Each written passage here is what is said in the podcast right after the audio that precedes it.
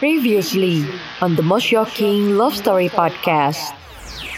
Teman-teman gue sering bilang, gue tuh tipe orang yang hobi koleksi mantan buat dijadiin temen. Gue sering defensif juga sih. Karena ya, ya gue senang berteman sama siapa aja, termasuk sama mantan-mantan gue. Dan kebanyakan mantan gue memang akhirnya lebih cocok sama gue setelah kita berteman aja. Gak ada yang salah dengan itu kan? Ya terserah kamu sih, aku sih orangnya gak ribet. You're the problem, Sal. Kamu yang selalu drama. Semua temenku juga bilang kamu drama. Oh iya, wait. Kamu kan harus selalu dengerin omongan teman-teman kamu soal cewek ya. Kasian deh, hari gini gak punya pendapat sendiri. Harus selalu nanya sama temen. Ya karena emang itu gunanya temen.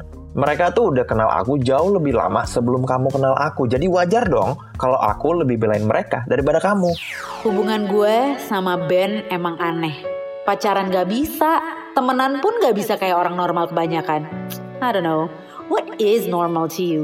Kalau temenan doang tapi ujung-ujungnya cuma saling nyinggung perasaan terus ngomong kasar, masa kayak gitu sih temenan yang wajar? Dan dia tuh selalu meyakinkan gue kalau gue yang gila, gue yang lebay, gue yang drama dan gue yang berlebihan.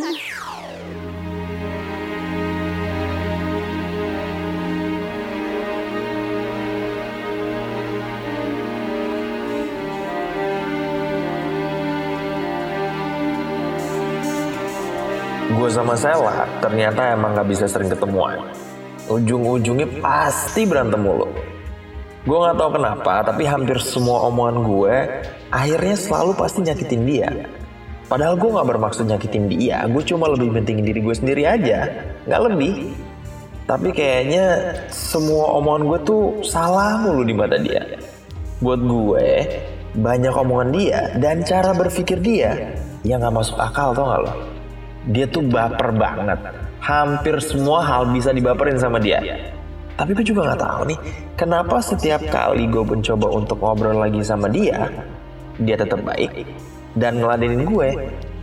Padahal kalau emang dia segitu nggak suka sama gue, dia bisa aja kan ngeblok gue atau cuekin gue atau ngilang kek. Kalau dia masih mau ngobrol sama gue, artinya masih akan selalu ada kesempatan buat gue ada di hidup dia kan. I see you, you see me. Watch you the lines when you're making a scene. Gotta know what my head overlooks. The senses will show to my heart. Udah setahun gue putus sama Ben. Kalau sama mantan-mantan gue sebelum Ben, biasanya gue nggak pernah komunikasi atau temenan lagi sih sama mereka. Karena ya buat apa juga? Kalau nggak ada hubungannya sama kerjaan atau hal-hal yang penting, ngapain lo masih berusaha ngobrol panjang lebar sama mantan kayak ngobrol sama temen? Emangnya lo nggak punya teman lain? Ya lain soal ya kalau lo emang nggak punya teman lagi. Nggak punya teman lain pun nggak berarti lo harus ngobrol sama mantan lo juga kan? Gue nggak tahu sebenarnya apa sih yang dilakuin Ben ke gue setelah kita putus. Berusaha balikan juga enggak. Tapi dia selalu ada hampir setiap hari dalam hidup gue. Selalu komenin IG story gue. Selalu berusaha muncul di DM Instagram. Selalu komen di feed postingan Instagram gue. Di Whatsapp. Bahkan kalau gue lagi live Instagram. Dia selalu komen-komen gak penting gitu. Kayak pengen selalu diakui keberadaannya dalam hidup gue. Seolah-olah dia tuh pengen ngebuktiin kalau mantan itu bisa loh temenan. Bisa temenan baik kayak gak pernah ada masa lalu buruk di antara kita sebelumnya. Padahal dia juga yang mutusin gue.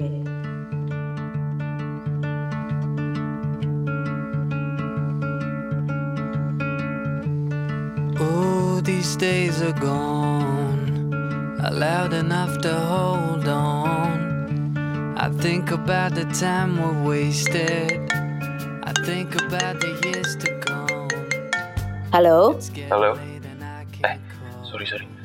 Aku ganggu ya. baru mau tidur sih. Kenapa? Sal, bisa ngomong sebentar nggak? Ya udah cepetan. Kenapa? Natasha mau merit. Natasha mantan kamu. So, why are you telling me this? Aku nggak tahu harus cerita sama siapa lagi. Teman-teman kamu emangnya ke mana? Aku nggak tahu mereka ke mana. Selama masa pandemi ini, mereka ngejauhin aku. They might be busy with their own problems. Look, I really don't know. Si, di saat lagi susah, ke mana teman-teman kamu yang selama ini selalu kamu belain itu? Giliran seneng mereka selalu ada, giliran kamu susah ngilang. Emang cuma aku kan yang bisa diandelin? I'm the only friend you've got.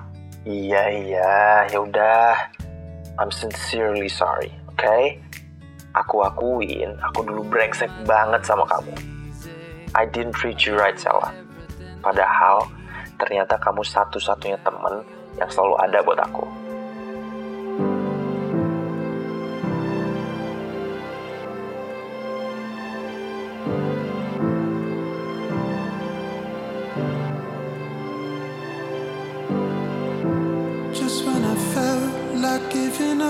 Lo masih inget Natasha, mantan gue sebelum Sela kan? Yang gue pacaran 5 tahun sebelum gue ketemu Sela. Tiba-tiba dia merit. Anjing, selama ini gue bela-belain temenan sama dia setelah kita putus. Dan gue tetap bela-belain temenan sama dia selama gue masih pacaran sama Sela. Terus tiba-tiba sekarang dia merit aja gitu. That evil bitch gue selalu mikir dia nggak akan bisa move on dari gue dan gak akan merit sama siapa-siapa. Gue selalu mikir semua cewek gak akan bisa ngelupain gue setelah gue gak sama mereka lagi. Ternyata kali ini gue salah. So you decided to see me out of the blue Should I let you come over? I think you're doing fine girl in your arms, does she know where you come from? Almost made me move out of town. You don't want me to be around, but I stayed anyway. Ya, begitulah Ben. He comes and goes like I'm nothing. Dulu waktu si Natasha mantannya itu masih single dan waktu si Ben masih pacaran sama gue, dia tetap kan tuh ngebela-belain si Natasha masih pakai acara ngirim-ngirim makanan kesukaannya dia di depan teman-temannya. Pokoknya selama gue masih pacaran sama Ben, hobinya dia tuh cuma ngerendahin gue di depan teman-temannya. Kalau lo tanya gue, kok gue mau aja sih digituin? Kenapa setelah putus gue masih aja mau temenan sama dia? Mungkin karena gue baik aja kali ya. Dan orang-orang baik kayak gue gini nih yang jadi sasaran si Ben buat selalu nampung sampah-sampah curhatannya dia.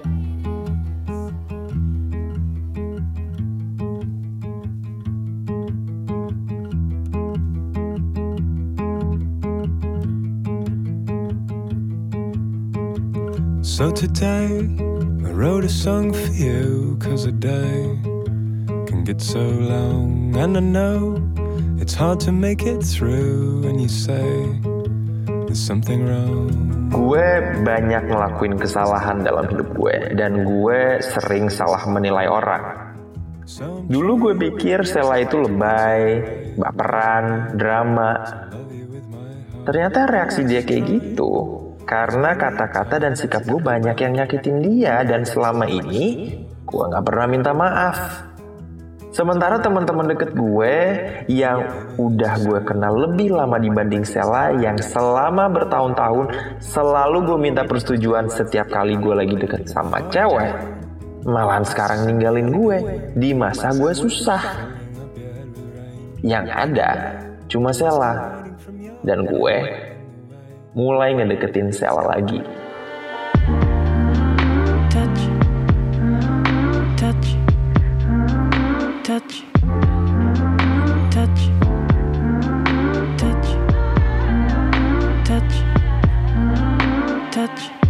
Sejak Natasha mantannya Ben merit, Ben jadi makin sering ngobrol sama gue lagi. Tiap hari dia WhatsApp gue dan dia akan cerita tentang semua aktivitas dia. Dan pastinya yang dia ceritain kebanyakan adalah masalah-masalahnya dia. Masalah kerjaan, keuangan, teman-teman dia yang nyebelin, dan banyak masalah lain yang hampir semua orang juga ngalamin di masa pandemi. Katanya dia sering anxiety lah, insomnia lah. Tapi hampir semua orang di dunia ini juga ngalamin hal yang sama loh. Mana ada sih orang yang tetap bisa ngerasa seneng di masa pandemi yang nggak pasti ini? Parno sama virus COVID, batuk flu dikit Parno, tiap kali nunggu hasil tes antigen atau PCR deg-degan, Parno mikirin seribu konspirasi tentang vaksin COVID, sampai semua yang berhubungan sama keuangan di masa pandemi. penghasilan gak pasti, belum lagi kalau lo punya cicilan ke bank atau cicilan rumah, mobil, dan lain-lain. Semua hal yang terjadi di masa pandemi ini punya andil besar untuk bikin lo stres dan ngalamin yang namanya anxiety. Gue juga gitu kok. Tapi ya udah, emang semuanya harus dijalanin. You have to fight, right? If you have faith, no matter how hard you fall, you can always get yourself together, move on, and begin again.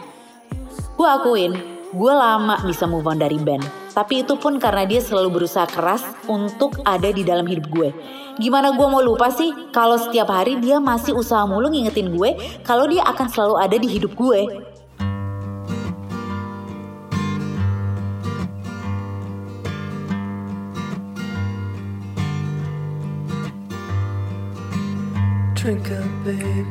Selama setahunan terakhir ini, gue deket lagi sama Sela. Dia masih selalu baik sama gue. Setiap kali gue butuh curhat, dia selalu ada buat gue. Kita gak sering ketemuan, tapi setiap saat gue ngajakin dia untuk ketemu, pasti dia selalu mau. Gue sampai bilang ke dia, kayaknya hubungan gue sama dia enakan kayak gini aja deh. Gak usah pacaran, tapi berteman deket aja. Gak usah ada komitmen apa-apa, karena gini-gini aja juga udah seneng kan. Gak ada deh berantem-berantem lagi kayak dulu. Gue yakin banget Sela gak akan ke mana-mana. Dia akan selalu ada buat gue dan dia akan selalu jadi punya gue. Meskipun di antara kita statusnya cuma teman, itu yang gue yakinin. That is until today. When I accidentally heard this on the radio. Only half of the time do you tell me just what you want. Only half of the time do you tell me just what you want. Can I get some contact? Can I get some contact from you? Can I get some contact with what is real? 87,6 Harga FM Jakarta, 87,7 Harga FM Bandung, 89,7 Harga FM Surabaya, dan 87,8 Harga FM Bali. Nah, sekarang kita udah berhasil nelpon pemenang dari kompetisi nulis cerita pendek yang akan kita jadiin drama audio yang judulnya adalah Dear X atau Dear Mantan. Halo Sela. Halo. Selamat ya, lo udah berhasil menangin kompetisi ini. Tapi sebelumnya gue pengen tahu deh, apa sih yang mau lo omongin sekarang ke mantan lo? Gue sih sebenarnya harus ngucapin terima kasih sama mantan gue, Ben. Hai Ben, kalau kamu lagi dengerin radio sekarang, thank you loh udah jadi inspirasi aku buat menangin kompetisi Dear X ya. Sorry banget setelah kita putus, aku cuma ngambil momen kedekatan kita lagi buat menangin kompetisi nulis ini. So, no hard feelings, oke? Okay? Dan ya, yang seperti kamu selalu bilang ke aku, ayo nggak boleh baper. Oke, okay, oke, okay, oke. Okay?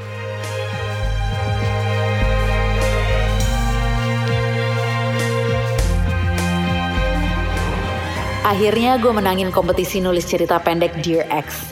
Lo mungkin sekarang bisa menilai sendiri, sebenarnya siapa yang lebih brengsek, gue atau Ben? Gue yakin sih lo semua tetap akan bilang Ben yang lebih brengsek. Karena seandainya dia nggak nyakitin gue duluan, gak mungkin gue akan memanfaatkan momen kedekatan kita setelah kita putus. Cuma untuk menangin sebuah kompetisi nulis. Satu hal yang gue pelajari dari hubungan gue sama Ben, kita nggak bisa seenaknya ngeremehin orang lain. Ngejatuhin orang lain hanya untuk kenyamanan sendiri. Ngatain orang baper, lebay, drama. Karena lo gak akan pernah tahu kapan lo akan ngerasa hal yang sama dan orang lain juga akan dengan mudahnya menilai lo. Dan gue tahu untuk membuat Ben menghargai gue, harus gue yang hilang dari kehidupannya dia. Karena sampai kapan pun dia akan terus menghantui gue. Sampai saat dia punya pacar baru lagi. Kali ini gue yang ninggalin dia.